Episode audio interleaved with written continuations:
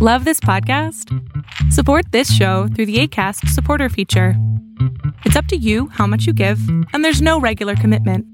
Just click the link in the show description to support now.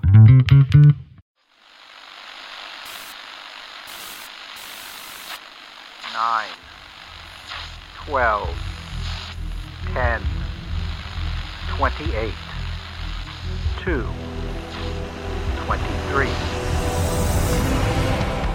This is Deep State Radio, coming to you direct from our super secret studio in the third sub basement of the Ministry of Snark in Washington, D.C., and from other undisclosed locations across America and around the world.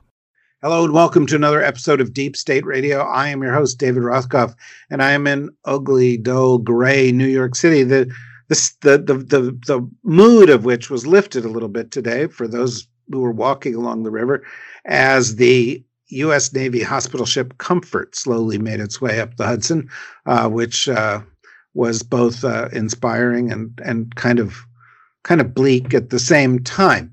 We are joined by a great group of people today, starting with our friend Joe Nye, who's a University Distinguished Service Professor at Harvard, former Dean of the Kennedy School of Government, and author of a, a new book called Do Morals Matter? Presidents and Foreign Policy from FDR to Trump.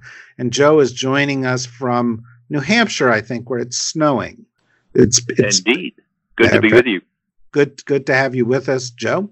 Um, and we are also joined by um, Rosa Brooks of Georgetown University Law School. Hi, Rosa.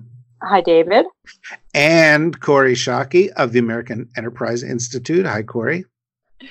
Hello, my friends. And David Sanger of the New York Times. Hi, David. Hi, David. And, you know, I'm delighted to see that Joe actually has like internet service in New Hampshire. I, that's a big move forward. Yeah, that's it, the, the, the, the internet is is new to New Hampshire, but I see that Vermont New Hampshire rivalry uh, playing playing out there. Um, and as a special treat for all of you who are longtime fans of Deep State Radio, um, we have uh, one of our favorites who's been off on the campaign trail, uh, and that is Evelyn Farkas, formerly of the Department of Defense, now a candidate for Congress in New York State. Hi, Evelyn. Hi, David. Thank you so much. It's great to be back like old times. It it it is indeed. We've got a lot of folks. I, I do want to say to the the audience, by the way, that just like most of the news shows you watch, since everybody's got to be remote, sometimes that has a bit of an effect on the sound quality. We're really working hard on it, and I think in a week or two we're going to move to a different kind of a platform, maybe a Zoom based platform that'll make it a little bit easier. But for now, folks will be muting, and we'll be trying to to, to manage this so you can hear everybody. Uh, Joe, your book, Do Morals Matter Presidents and Foreign Policy from FDR to Trump, I suspect when you started writing the book, uh, you did not have in mind a situation like the crisis we face right now um, a global public health crisis, a global economic crisis, a global crisis of American leadership in which morals matter a lot but perhaps you can connect the thesis of the book to the situation in which we're in. Well, the book does start with a crisis of a very different type. It starts, uh, it takes all 14 presidents since uh, Franklin Roosevelt. So that crisis was the middle of World War II, and of course, followed by the efforts to develop a strategy for the Cold War. But I think that what interests me about the connection to the current crisis is there's a cynical view uh, in our profession that uh, morals don't matter. Everything's national interest. National interest bake the cake, and then politicians come along and sprinkle a little moral icing on it to make it look pretty. And uh, if you have that view of history, what I try to show is you're going to get history wrong because morals did matter, and they matter now. So people say, "Well, America first." Don't you expect Trump to take care of Americans first? The answer to that is yes. It's not whether you put your national interests uh, uh, as front of your mind when you're a president. It's how you define those national interests. Do you find them broadly, in which others are involved as well, or very narrowly? And I think what you notice if you contrast uh, Franklin Roosevelt and that crisis the book starts with, with uh, Donald Trump, and the crisis we're in today, is Roosevelt defined our national interest very broadly. So did Truman and Eisenhower after him. Trump defines our narrow, uh, national interest very, very narrowly.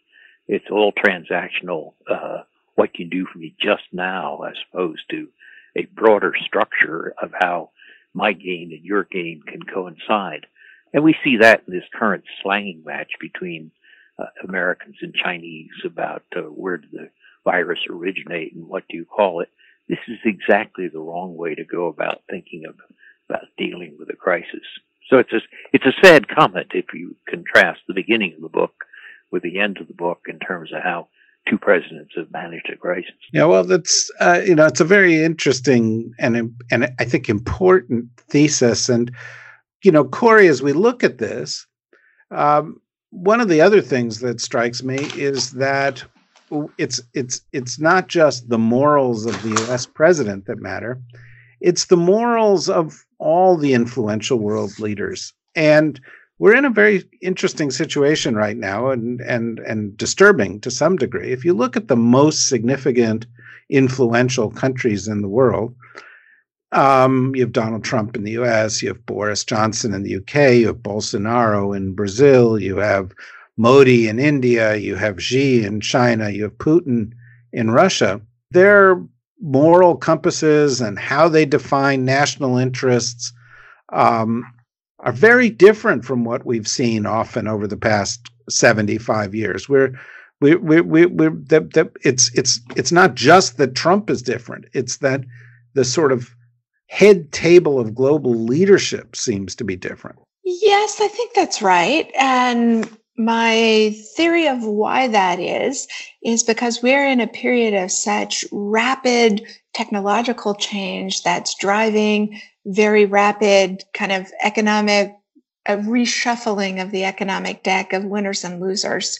Um, and that's making people really nervous. And we haven't in some time and I don't just mean the duration of the Trump administration, had American presidents who would, for example, expend a lot of political capital explaining why we're fighting two wars or the importance of global cooperation. So investing in connecting, as Joe was saying, connecting the morality with our interests um, is an essential function of leadership. And the US has done it pretty well since 1945 by understanding that by building on uh, rules and norms and embedding them in institutions that we create voluntary buy-in by other countries and we do not just for ourselves but also for others expand the aperture of how they think about their national interests because they see the value of cooperation. And that's, you know, among the many things President Trump is failing at now. Um, you know, he's not calling Prime Minister Modi to task. He's not calling Putin to task. He's not calling Viktor Orban in Hungary to task. Um, and, and American leadership really matters for that. And we're seeing the cost of the narrow, kind of pinched, selfish version uh, that President Trump practices of America's interests. Does this matter at all, Evelyn, on the campaign trail? I mean, you know, back in the day when you were primarily, you know, a DC policy type, you would have been right in the middle of all of this discussion and and and and carrying your own in in, in weight in, in in you know picking up on these themes. But you've been out there talking to regular folks, presumably, as you've been out there campaigning. Does the what Joe is talking about, Corey talking about, resonate with them, or are they like, fill my potholes? No, no, it does actually, uh, but it may be a product of the fact that you know my district um, has a lot of people like me in it. I mean, I grew up here. I'm a product of this district, and people are very well educated, and they have a sense of pride in American values, core values that have to do, for example, with immigration. I mean, you know, it's New York, um, right outside of New York City. So we are constantly having new immigrant populations and we have a very deep sense of uh, kind of an immigrant ethos here. Um, that, for one, means that we we we have people in our midst, including, of course, in my case, my parents, who came to this country because of the values that the country espouses, because of our democracy, because of our generosity towards other countries and other peoples, our willingness and our ability to take in people who are desperate and give them a fresh start. So for this district here, I think it does matter a lot.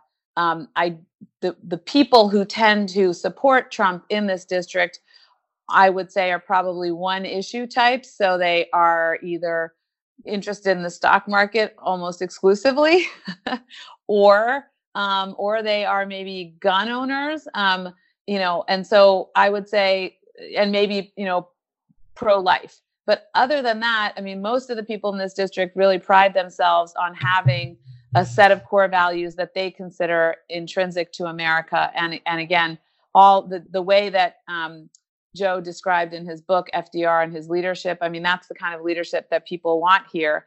And I will say that even before the coronavirus hit, I was having people contact me around the time when the president made the strike to take out um, the Iranian Quds Force commander. Um, and I had people m- messaging me, sending me emails saying, I am going to campaign for you because I'm afraid of this reckless foreign policy and you know the fact that somehow values were not at the core of what the president was doing. Undoubtedly were part of that equation you know that he wasn't looking out for the what's best for america or the world. It seems to me david that for all of this we're reacting to the crisis as it has evolved thus far. But that everything that Joe has said and that, that Corey and Evelyn has said actually is is likely to be more important in the next phase. We've we've now had the president say we're going to be shut down till the end of April, and really he was talking about starting to open things up in June we now know that you know he and and and the governor of New York and others expect this uh, uh, crisis to peak over the next several weeks. We now have estimates of millions of Americans getting this disease and and and 100 or 200,000 perhaps dying of this disease. We now have estimates of and the worst unemployment. That's the low. That's the low end. Uh, right. Right, right. I'm I'm picking up on the the low end number used by the White House yesterday. We we also have estimate today that the United States is about to enter the worst unemployment crisis in its history, where the St. Louis Fed predicted uh, about a third of Americans will be unemployed. That's 10% higher than we had during the Great Depression. Uh, and it's a global crisis, so that you know all of this is going to have global knock-on effects. The price of oil is twenty bucks. That has a crushing effect on the Russians. Trump talked talk to Putin today. It's got a crushing effect on the Saudis and and and others. So you know, as as you look forward and you prognosticate a little, looks to me like we're about to head into a very very dark place where these issues of morality are going to be more important and challenged a little bit more. Do you agree or disagree? No, I think it's going to get harder as it as it goes on, and for many of the reasons that Joe uh, laid out. And actually, I think his book, which uh, I read last month, um, and which is terrific, and uh, all your deep state radio um, listeners should should go out and buy. And I would say that even if Joe didn't teach me everything that I I knew and thus is to blame for everything I get wrong here. Um, uh, but I think that the, that was almost a, right up until the fact you gave him credit for everything you know. That was a compliment. Yeah, that was until then. Yeah, well, Joe knows me too well to know that I could have let that go on for too long. Um, so. Uh, you know, I think it's it's the FDR element uh, and part of the the book that sort of most sticks with me. And I wrote a little bit about this in a, a news analysis that's in the Times today one of the things that FDR did so brilliantly was prepare the American public for what was coming. And he did that because he could look around corners. And, you know, I've been writing a lot in the past week about why Trump's effort to replicate the arsenal of democracy, not in building battleships, but in building ventilators, has turned into such a fiasco. And the reason was that President Trump wanted all the imagery of saying, I'm a wartime president, and none of the responsibility of being a wartime president. And so he didn't take over that productive capability and begin to say, we're going to allocate these according to where they're needed the most, because he didn't want to be blamed when the inevitable snafus and all of that happened. And that's the opposite of Roosevelt, who actually made his Arsenal of Democracy speech a year before Pearl Harbor because it was about building up that arsenal of democracy to help the British when uh, they were at their most desperate points uh, in the war with Nazi Germany and before we had entered the war. What was missing here? The ability to think that it was the virus that was the biggest threat to the economy, not people talking about the virus. So the president took the view that if you just ignored this for a month and a half, the virus would take the spin. And of course, the virus didn't care about the president's spin. And so we've started all of this way too late. And if you're wondering why it is we're going to pay such a deep price over the next year, year and a half, we would have paid a deep price anyway. But we would have paid much less of a price had we been able to get out ahead of it. And, you know, that is sort of the key element to leadership, which was to prepare Americans, say, I realize you're conducting your daily lives right now, but you have something coming at you you can't see and it's huge. Yeah, you know, and it's interesting, Rosa, when you think about what David's talking about and you think about the missteps along the way. Um, I, you know, I also think since Joe is here, I think of another of his great contributions, and that is the concept of soft power, which he described as the, uh, you know, powers of persuasion um, but what we're seeing from Trump with the suppression and uh, turning on allies and and focusing on scapegoats um, is the power of alienation. Um, you know, there are other leaders in the world who have uh, uh, in, uh, embraced that that power un, un, unwittingly as as well. Um, but that's a kind of pernicious kind of soft power um, and I'm just wondering, do you think it can be reversed in this case? Do you think do you think that the United States can get its footing back to lead what has got to be a global response to the next phase of this? Because this disease is now spreading into Africa, it's spreading into Latin America, it's spreading into very vulnerable countries where the international community is going to play an essential role in um, either containing it and containing its consequences, or will suffer the consequences. What, what do you think, Rosa? Uh, I think that we will not be able to do this under this president. Uh, I think that's extremely clear. Um, we are, uh, as as you said, we already have the highest number of confirmed cases ourselves of any country in the world. We are the richest, uh, most powerful nation in the world and we have botched this more spectacularly than any other country in the world, inc- including countries that have uh, far fewer resources. And I think both that our ability symbolically to play a global global leadership role has been terribly damaged by the sight of uh, our president bumbling around, contradicting himself, contradicting the health experts, and so forth.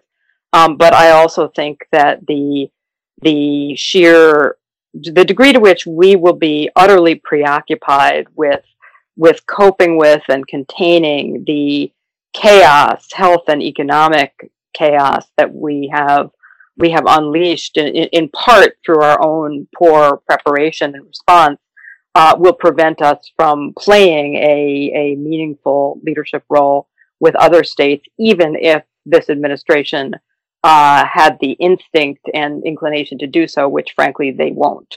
Uh, I think the best we can hope for would be that if a Democrat, and it, it obviously looks most likely to be Joe Biden at this stage, uh, wins in November, that the there could we could see a real shift in America's response, both a symbolic shift and a, and a practical shift in terms of foreign assistance, in terms of collaboration and cooperation with other states. Um, uh, and I and I, you know, that's obviously not going to be until at the earliest January of 2021.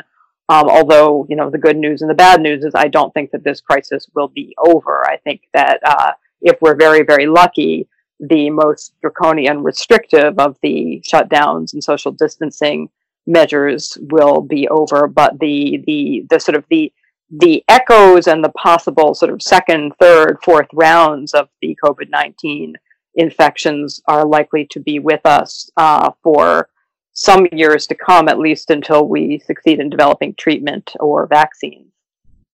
Which, which I suppose means there will be plenty of scope for a new American president to play a leadership role. And, and I do think that the, you know, we haven't permanently burned our bridges with the rest of the world. I do think that if a new president comes into office and, and changes the tone significantly, uh, other states will be will be willing and, and in fact eager to have us back on the scene. Can I jump well, in on this, um, David? Sure. I was. I, yeah. Go ahead. Uh, well, just quickly, I really want to give a shout out to the governor of New York here, Governor Cuomo, because I actually think that it, it gave me a great sense that we can pivot quickly from a bad president to a good one watching him. And a lot of people just anecdotally, um, whether they liked him before or not, they're all saying Joe Biden should put him on the ticket. You know, he has done everything. I mean, I don't know um, if our Joe on the podcast has had a chance to listen to the governor, but he not, only has quoted FDR, but he's also talked a lot about um, the need for mental health, uh, he's talked about courage. What is courage? You know, it's the definition of going in the in the face of your fear and doing something. Talking about the healthcare workers. Talking about all of our responsibility to the common good. You know, he's given a tutorial to the people, at least of my state, but I think beyond. Um, uh, you know, about leadership and about um, morality and courage and again common good. So I just want to jump in with that because I think it just really does give me hope um, that we can pivot quickly if we elect the right type of people to government. Uh, okay, so, well, thanks. Um, well, but, but, but, I was going to turn to you, Joe, but but I, I want to sort of frame a question for everybody as we go sort of towards the last twenty minutes of this here, uh, because I don't want to play the blame game. I, I don't want to focus on what we've done wrong. I'd really rather focus on going forward what it is we need to do that's uh, that's going to be helpful and deal with what is going to be one of the most you know epoch defining crises that any of us have have faced. You know uh, i'll just point out in the preface to the question uh, that we tape this on a, on monday afternoons. And at some point between the moment now where we are recording it and the moment in two or three hours when we release it the death toll from all of this will pass the death toll from 9 11. Um, and that just is a, a metric of, you know, I mean, clearly the, the predictions are that it'll be a, many multiples of that. But this is one of those epoch, epochal moments, defining moments that a generation is going to remember. Uh, and it's going to last for, for many months to come. And so I think being prescriptive m- might be helpful. And I want to turn to everybody for seeking prescriptive ideas for the U.S. or for the international community um, or any, anyone else. And I, would like to start with you, Joe. Well, I have uh, a very specific uh, thought on this in a prescription. If you go back to 1918, uh, you'll notice that the worst effects of the flu epidemic that year were in the second wave, not the first wave. And I think most people would argue that we're likely to have two or perhaps three more waves of COVID. Uh, and what's more, it's likely to go and become a reservoir in the southern part of the globe in poor countries. And that reservoir is going to spill back northward into our countries again and again. If that's true, then it's extraordinarily important that we be prepared for it. So I have a, I've been writing something about a particular proposal, which is the U.S. and the Chinese, as the first and second largest economies in the world, ought to make a proposal to the G20 that we set up a massive fund, a UN fund, to deal with COVID in poor countries. And we do that not just out of self interest, because it'll that reservoir will flow back on us, but also out of humanitarian and moral concerns along the lines of what I care about the book, which I think Evelyn's right. It does help at, at home as well, but it'll help our position internationally if we do this. So we can we can kill three birds with one stone if you want. We can protect ourselves, we can repair this badly damaged relationship with China, and we can actually establish a greater reputation for soft power for the United States. Uh, so I think I my main prescription I've been pushing right now is is a massive COVID fund for third world countries. I think that's essential. And by the way, at the end of this podcast, we have a kind of a bonus uh, uh, interview at uh, second half with uh, my old friend Gayle Smith, who used to be the administrator for USAID, um, and and she talks a little bit about uh, the need for precisely that kind of thing uh, going forward. So there, there will be support for that even later in this this podcast. Corey, what what is your prescriptive take? So I love Joe's idea. I was a little bit discouraged though because that would require presidential leadership, and then uh, it occurred to me that. In fact, maybe what we are seeing is the end of the imperial presidency and a reversion to the patterns of governance that the founding fathers had envisioned, where Congress takes this leadership role. And, you know, the, the administration doesn't have to propose the Joe's very good idea for a US Chinese fund uh, for developing countries and emerging markets that are going to get hit hard uh, with this. Uh, that you know leadership doesn't just come from the president and so my suggestion uh, is one that doubles down on the strengths of American civil society and the American educational uh, soft power by saying that American scientists at our major universities are already beginning to try and develop cooperative research across national boundaries and celebrating and resourcing and um, encouraging the efforts of uh, educators, public health experts, people who aren't the president and don't need to be the president to reach out to their network of colleagues and share funding um, and other resources available is what I would recommend. Good, good recommendation. Um, Evelyn? Well, so I actually, um, while I don't disagree with Corey because that would be foolish of me. and so I'm glad to, you know, on the one hand, I can see the silver lining of no imperial presidency or the lessening of the imperial presidency. I have an op ed I'll just plug in the Examiner News, which is a local paper here um, in Westchester. And um, it, it's basically five things our nation's leadership must do to overcome this crisis. And and it really does call for the federal government to to spearhead the effort to address it and on the international front, um, you know, there's a lot of stuff in there about DoD and FEMA and all that stuff. But on the international front, um, I really think that Joe's effort could be coupled with an international task force that's led by the UN, but of course we spearhead the establishment of this task force, and that that task force then, you know, leads the effort on addressing this pandemic and perhaps future ones. The other thing is that underlying all of this is the ongoing despicable situation we have with regard to refugees and displaced persons globally, meaning we have neglected those people. We have done nothing, not enough to address the causes of their displacement and refugee status.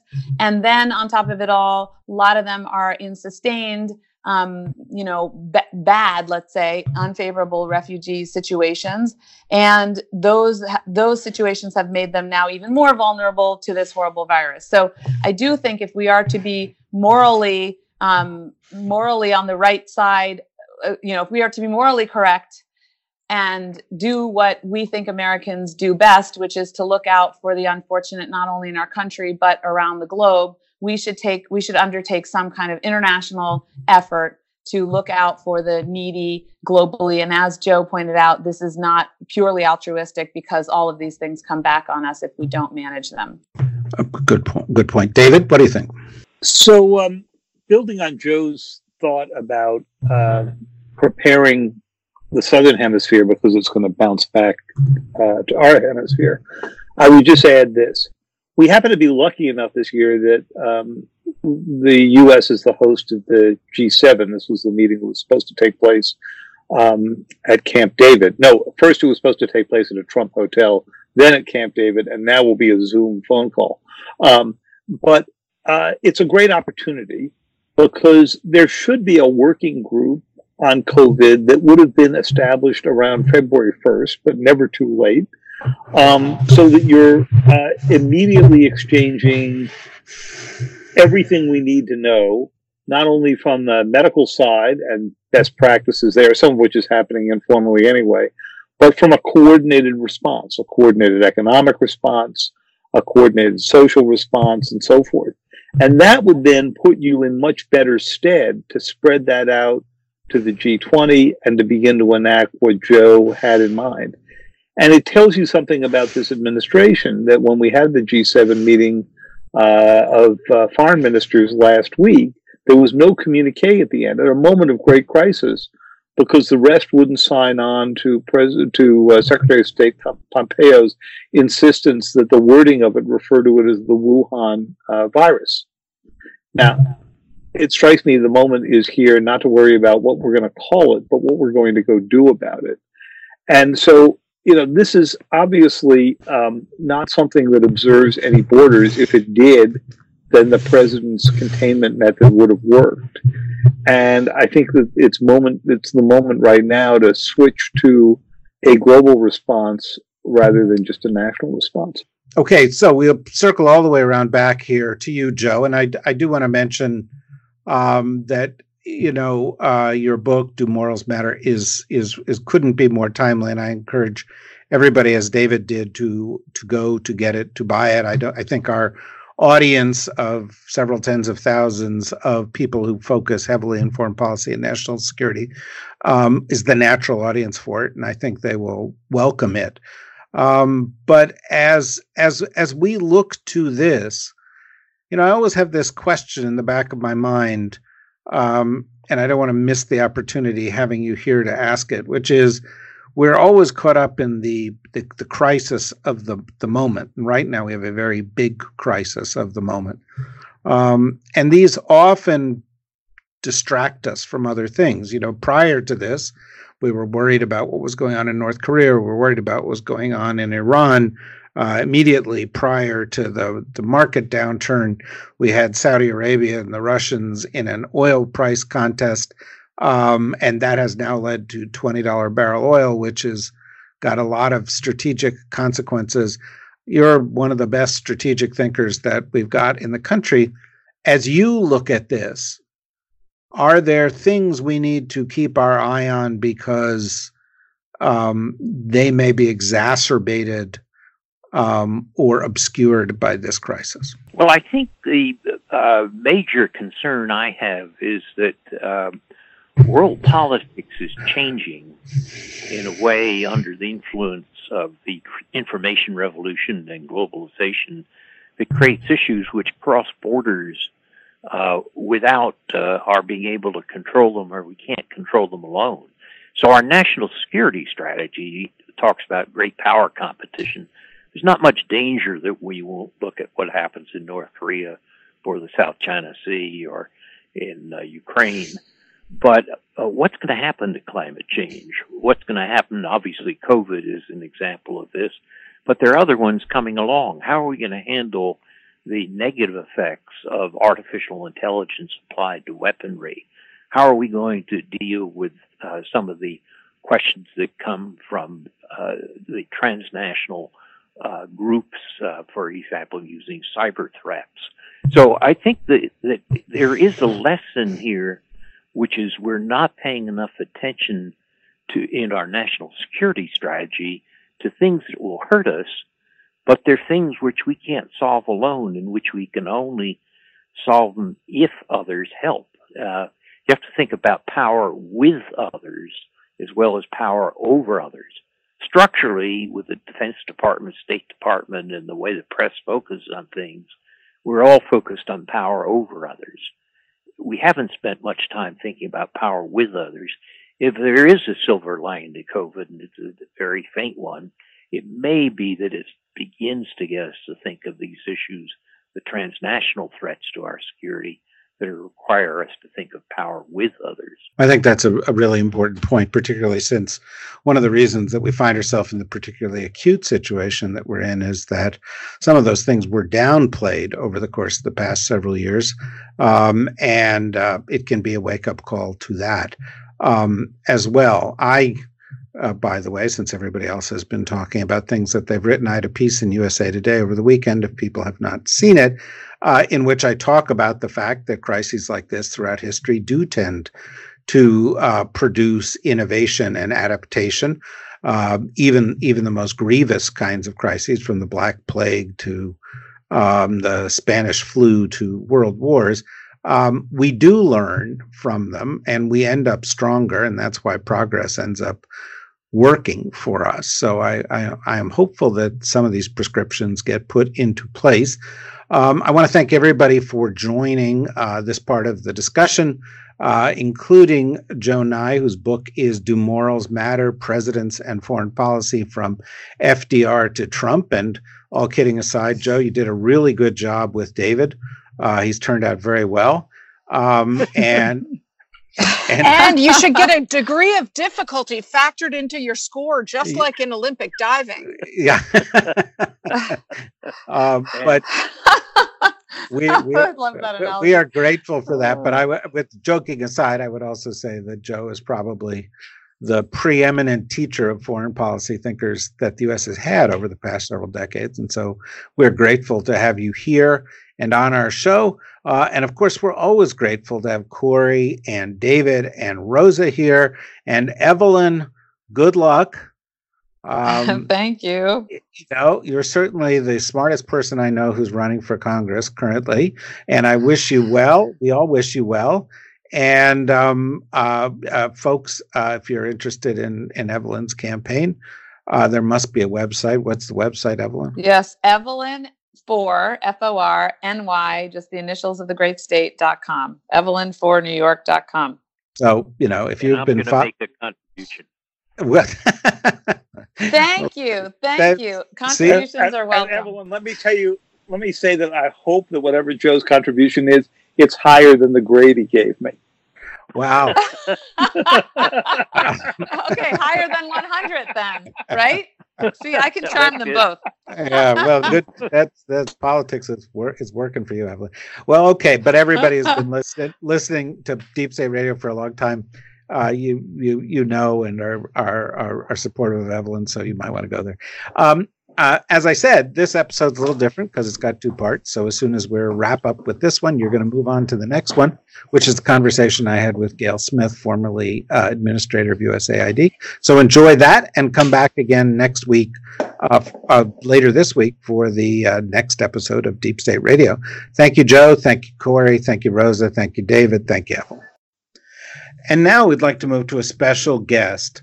Gayle Smith is the president and CEO of the One Campaign, uh, which focuses on uh, development issues in needy countries around the world. She's served as a top advisor on issues of this sort for two presidents. She was the administrator of the U.S. Agency for International Development in the Obama administration, also handled the Africa portfolio, um, and uh, under under President Clinton and I guess, if I'm recalling correctly, also was senior director for development democracy at the NSC under President Obama. Do I have? Do I remember properly there, Gayle? You, you remember right, David. And the uh, NSC time was the same time we had the Ebola epidemic. Right. Well, that was actually going to start with Ebola, um, uh, because you were you were involved with that. Um, uh, and uh, we've had on the show several times now Ron Klain, who was also involved in that. Um, and I'm just wondering what your perspective is on what worked then, and as you look at the evolution of this, um, what lessons may be drawn from it, and and how, how how might it be different? Well, you know, I mean, David, the viruses are different. Uh, and Ebola is certainly much, much more lethal. But I think the lessons or the methodologies that you need to employ to fight, whether it's an outbreak, an epidemic, or indeed a pandemic, are pretty consistent. And I'm sure you heard this from Ron and others, and it's it's what a lot of us are trying to get out there. You need science and facts. Uh, you need to build systemic responses. One of the most striking things I've heard in the media lately was Dr. Craig Spencer, who is uh, in emergency medicine in New York, and he was working in Ebola in the field. He contracted the virus. We evacuated him to the U.S. and he's still at it, not there fighting. And he was asked for a comparison. And he said during Ebola, we never needed to worry that we wouldn't have PPE. It's a pretty striking contrast. But the reason for that was we and others built a supply chain. And you've got to have a systemic supply chain, which we don't have in many countries yet. The other piece, David, that I think is key, including for a lot of people who uh, live in our world on sort of international affairs and national security, we've got to have a global response. These viruses don't ask for visas, they don't need passports, and we just can't solve it in one or two countries and then think we're done. We've really got to take a global approach. Yeah, no, I think that's that's absolutely true. One of the things that has struck me, um, and it's and it, I, I, will admit, it's gotten me a little trouble with social media this morning, is that um, no yeah, no, it happens. But that that that that the the the virus started in China, and the Chinese right. response was to suppress information about it. Um, and then, uh, as it spread, the initial reaction of the United States was to suppress information about it. Was to not test. Now, I'm not equating, you know, Chinese tactics where people disappear off the street and and Trumpian tactics where you just ignore scientists or you don't test. Um, but when you have the two largest countries in the world, speaking of global response, and the initial reaction of both of those largest countries in the world um, is to be um, to to try to hide the disease, um, that's a bad thing. But you know, it, it actually goes a little further. I was thinking about it, you know, and again, in the context of development, we used to always, or for a while there, we talked about BRICS. But if you if you looked at the other large countries in the world, um, India, Russia, Brazil, in addition to China and the U.S., they've all had terrible responses to it. I mean, you know, the big the big countries aren't leading well. But they're not, and and one of the things you're getting at uh, David, and as, as surprised as I'm not that you might have caused a bit of a firestorm this morning, is that one of the things we desperately, urgently need in every incident like this is transparency, right? Because countries have to be very clear, provide the information, share the data because these things spread. These viruses cross borders. During H1N1, for example, there was a country that didn't want to share samples. And they didn't because they were afraid they were going to be blamed. And that's the second piece. So the first is transparency. The second is blame is a useless distraction. And the virus loves it when we get into spitting matches. And right now, it doesn't matter who shot John, who said what to whom. All eyes need to be focused on the science and the data and working together to end this. But on your, your last point, you're you're absolutely correct, and I've been thinking about this a lot. Is the global cooperation, if I compare it to the response to the Ebola epidemic, when global cooperation was extraordinary, but as it also has been to multiple international events over the years. I think part of the reason we're seeing the lack of it now is that multilateralism has become a bad word in many circles. Uh, the notion that countries can turn inward and act on their own and that that will be sufficient has become more popular. And our international institutions, as flawed as many of them may be, um, have not been used. We've not been exercising the muscles of global cooperation for some years now, and it's showing. What has surprised you so far about the response of the U.S.? Um, I, I think it surprised me that we while it surprised and, and disappoints me that we moved late, because uh, that's just really a problem. But that's that, and let's move on. I think the biggest surprise right now is that it's not really knitted together. Uh, to make this work, we need the kind of leadership we're seeing, for example, some of our governors, which has been extraordinary. But just like it doesn't work if you suppress the virus in some countries and not others, we can't just suppress it in some states and not others. So there needs to be a knitted together federal response coordination and system. It all comes back to systems approaches here, in addition to the good work that's being done by governors. So the fact that we don't yet have a uh, national supply chain um, surprises me because it's hard, but it's not that hard. Well, you know, it strikes me that it's a little bit akin to some of the issues that you have dealt with and that many of us have dealt with who've been dealing with development issues over the course of the years. The U.S. looks a little bit like a developed country. It has a, a, weak central government that's been lagging on this and seeking to suppress information. It's got a very uneven response between local governments, states, and and cities. It lacks a lot of the supplies that it needs, basic supplies. You mentioned PPE or ventilators, hospital beds, even. Um, uh, and and you know, I, I was struck that you know in the past few hours, you know, we've been seeing stories of plane loads of supplies being sent to the United States from China. You know, it's it's it's the you know Berlin airlift in reverse, right? It's the it's the Chinese flying us um, uh, in big big loads of tons of the equipment that we that we need. The U.S. is behaving a little bit like a, um, a developing country that doesn't have the infrastructure in place, and you know, to what do you attribute that? Well, I think it all comes down to preparedness, and you know, we have all on many, many issues tried to exercise that adage that an ounce of prevention is worth a pound of cure, and it's often very, very difficult. Policymakers, decision makers often want to focus and often need to focus on what's there in front of them in real time, and some of these things that seem distant or unlikely to the bottom of the list. And I think there, there are two things here.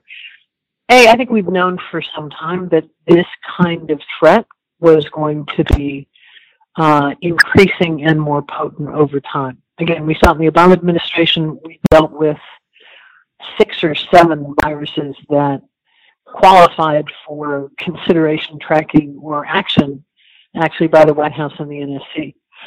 Um, and it's preparedness, and we've got to invest in that preparedness so that whenever things like this happen, we know what the inventory is, we know where the levers are, we know how to build a supply chain, and we can turn on a dime.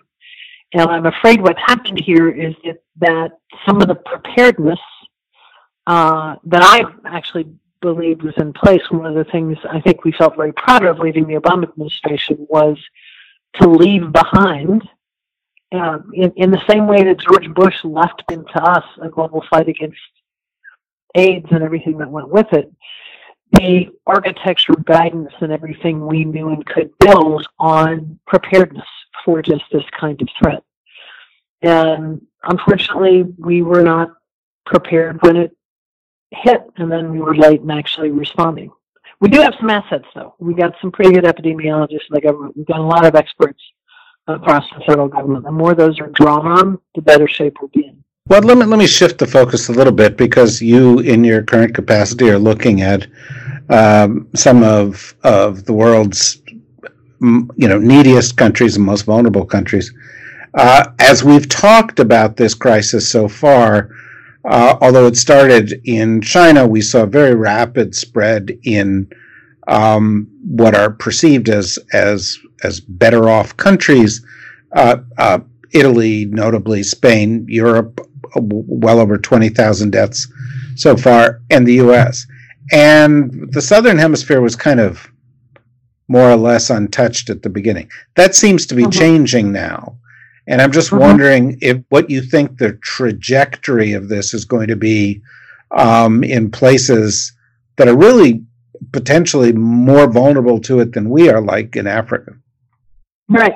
Well, I think we don't know for certain, but if you watch the progression from Asia to Europe to North America, and now we're seeing some evidence in Latin America, uh, the Middle East, and Africa, um, we are literally watching this virus circle the globe. And we can assume some things from that, I think, and that is that we will likely see in Africa what we've seen elsewhere.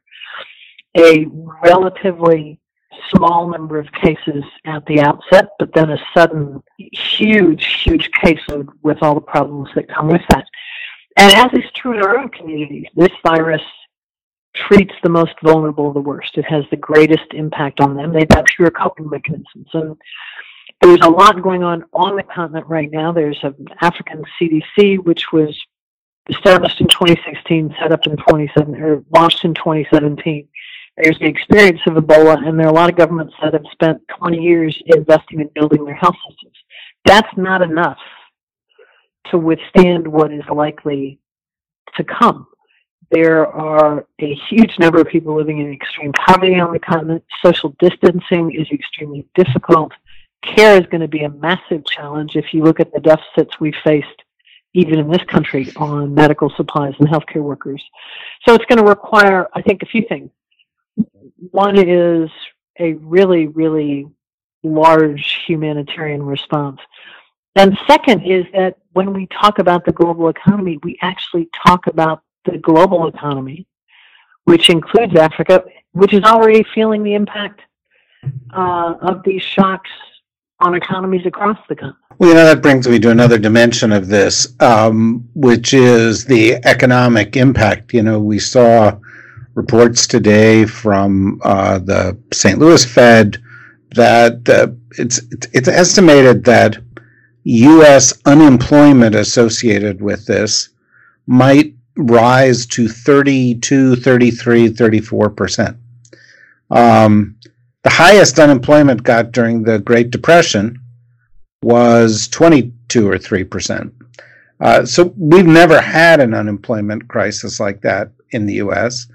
Uh, mm-hmm. And of course, the way our system is set up, we lack resilience to deal with that because we don't have national health care, because we don't have um, uh, unemployment and other kinds of social safety nets that other countries have. Many the European countries, for example, um, uh, in particularly in Northern Europe, are saying to their workers who are not working, "We'll pay your salary."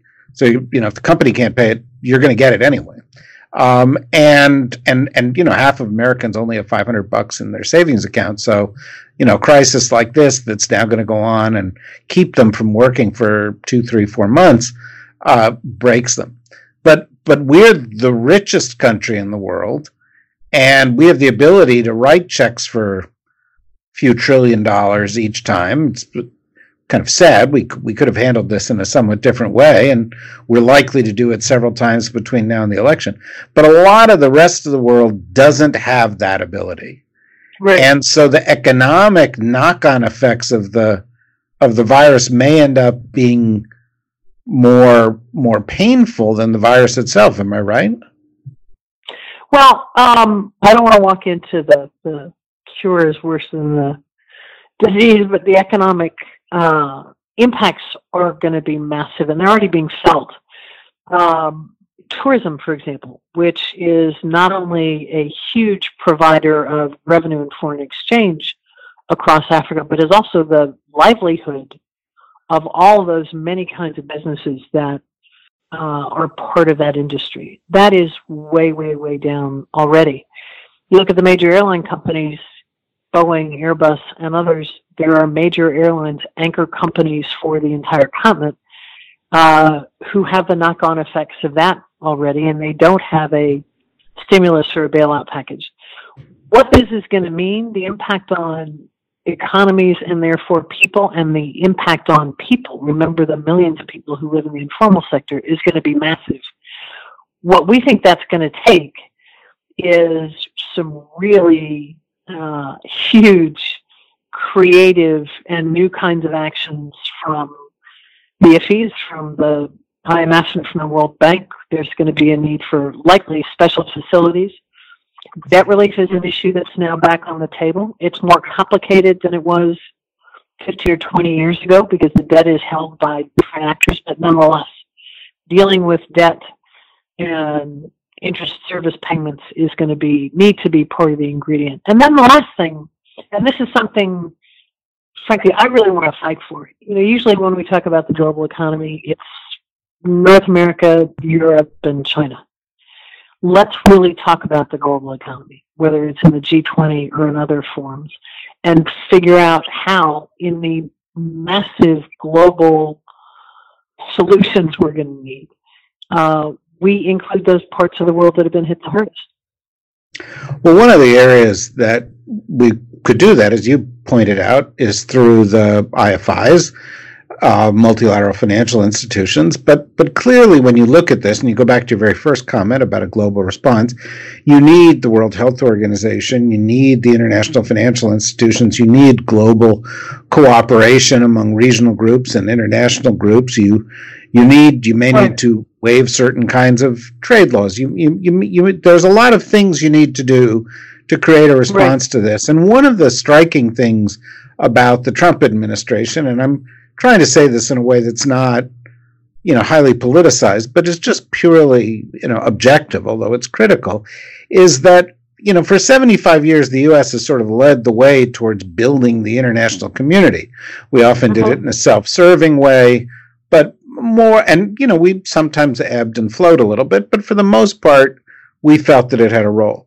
For the past three, three and a half years, we have been taking shots in international institutions, at multilateral cooperation, at alliances, and a lot of these underpinnings of the international community um, that had been central to U.S. foreign policy for three quarters of a century. And so now, as you get to this next phase of this crisis, where you really need all of that stuff, you have the leading economy of the world as a question mark. And I, and I wonder how do those institutions evolve with, uh, with uh, uh, an ambivalent at best U.S. in the middle of it? I, I think that's one of our greatest challenges, David, is that you know if you if you look at the the role we could be playing with the UN, with the IMF, with the World Bank, in the G20, in the G7, in all of these fora, we could be having enormous influence. And I realize that the Ebola epidemic did not uh, inflame the entire world, but that was one, and we've seen many instances throughout recent history where the exertion of U.S. leadership made a huge difference and brought the best out in a lot of those institutions.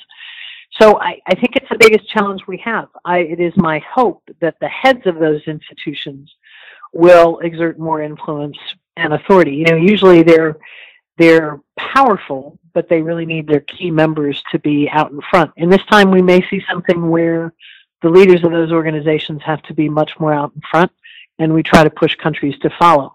I think the second thing that's really interesting to think about and will probably be something that practically we really need to think about when this is all over, uh, which is do we need to reimagine some of our global institutions and, and how they work and what authority they have? Because right now we've got tools on the table in all of these entities that we are simply not using. And the US isn't playing the UK is not nearly as active as it once was many years ago. China, Russia, I mean, think about it. They are not exercising the muscles we need in this global architecture to win the fight. None of them. You know, I, I, I, I couldn't agree with you more. And to be honest with you, I had this hope that, you know, in 2016, you know, I follow the polls very closely.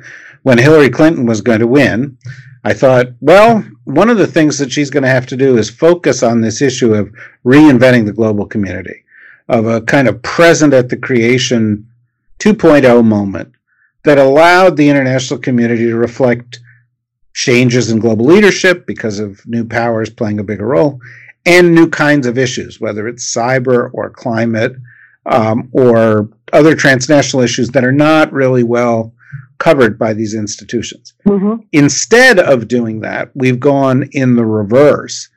And uh, those institutions have all been weakened. I mean, the Trump administration sought to reduce funding for, for a number of those institutions that would be crucial in all of this. Mm-hmm. And um, uh, you know, I, I, guess the, the question is whether the United States is going to have the political will to do it, or as you know, if you recall, in 2017, uh, the, the, the the the few days before Trump was inaugurated at Davos, um, Xi Jinping came in and said, "Look, if the U.S. isn't going to lead, we'll lead." And China has played, despite the despicable role that it played at the very beginning of all of this, it has sought to take advantage of some of its resources to build political ties during this, to provide aid or doctors or whatever. Um, and we could end up, if the United States and Europeans don't lead, uh, with different actors shaping the system in a different way that we might not like so much. I think that's a, a real possibility, and I think you know there's that that line about recording a vacuum, and when there's a vacuum, somebody's going to fill it. Now, I think the the other scenario here, and you got to understand, I I am an absolute optimist. You know this about me because if when I feel cynical, it's kind of like, what's the point? I think there are well, you're, you're from that you're from the Midwest, and I, just- I am, I am, and proud to be. um, but I think there are a couple other pieces of this. Um, uh, China is definitely going to assume a larger and larger role over the over the future, and, and you're absolutely right. They're doing that now in response to this pandemic, and some may want to describe it as opportunistic or hypocritical, given their role in the beginning. But it's a fact, whatever, however we may want to judge it. So that's a fact. I think the the second piece, and one of the things I hope, if there is a after action, like sort of global after action that says, well, huh, well, we didn't handle this too well. How do we need to think about it?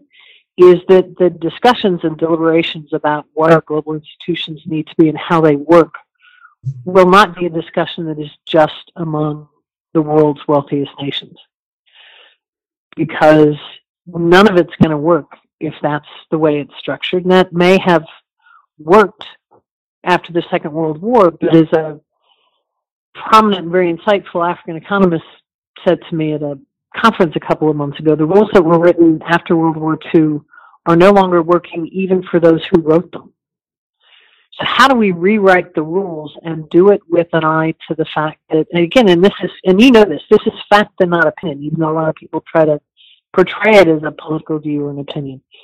We are interdependent and linked, and unless and until we build and invest in the international institutions, we need to buttress that, to reinforce that, and to allow us all to leverage it. We are going to be unable to manage effectively the kind of crises that we're in right now. And, you know, I don't know whether it's that we need to make the point to politicians that this is politically smart, it's a fact and not an opinion, or it's going to be really, really expensive if you don't do this, both in terms of capital and politics. I'm not sure. What I speculate is that people all over the world, and what I hope, are increasingly going to demand it. Citizens are complying with guidance all over the planet. We are doing our parts. We are all in our homes. But when this is over, we need to make very, very clear to our leaders that we expect and we demand much, much better.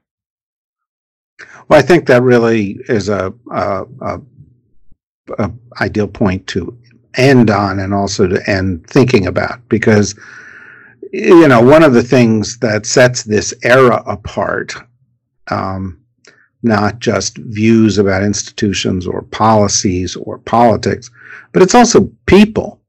And if you look at the, the the leading governments of the world, the United States is led by Donald Trump, Russia is led by Vladimir Putin, UK is led by Boris Johnson, India is led by Narendra Modi, um, Bolsonaro is at the helm in Brazil, um, Angela Merkel is leaving the stage.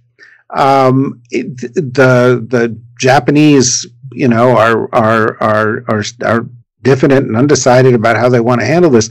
There is a leadership void, not just an institutional void, and there's a real question about how and when that's going to be filled. I think. I think there is. Uh, I think there's also a huge uh, opportunity. Seems an odd word to use at this moment, but a a path that those of us as citizens really need to think about. Um, we're seeing all sorts of acts of global solidarity. We are seeing people organize. We're seeing people take care of each other. I think the more we can organize across borders um, and make clear, because you know there's a lot of people in the world. There are a lot more people than there are leaders, and I think we've got to organize ourselves and press. And again, demand the kind of leadership that, in a time like this, gives us what we need: transparency, facts, science, action, cooperation, all of those things. So I think yes, we've got to think about who is in leadership positions and what are the BRICS now, and it couldn't be more different than when that concept was even uh, first thought of. Um, but we also got to think about so what are we going to do? And how are we going to make clear to leaders all over this planet uh, at late, distracted, uh, it's just not good enough.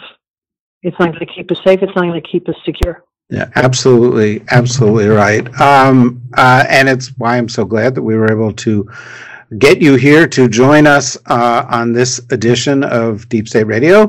Gayle Smith is the president and CEO of the One Campaign. She used to be the administrator for USAID. She's one of the people who helped put in place a lot of the systems uh, that we once had to deal with these kind of crises by virtue of experience and foresight. Uh, hopefully, at some time in our near future, uh, we will have that kind of capability, experience, and foresight again, perhaps with Gayle in, in the midst of it. Uh, but in the meantime, I thank you very much, Gayle, and uh, perhaps you know we'll be able to coax you back to join us again here, uh, Deep State Radio, at some time in the future. I'd love to. Thanks, David. It's good to talk to you. Good to talk to you too. Bye bye.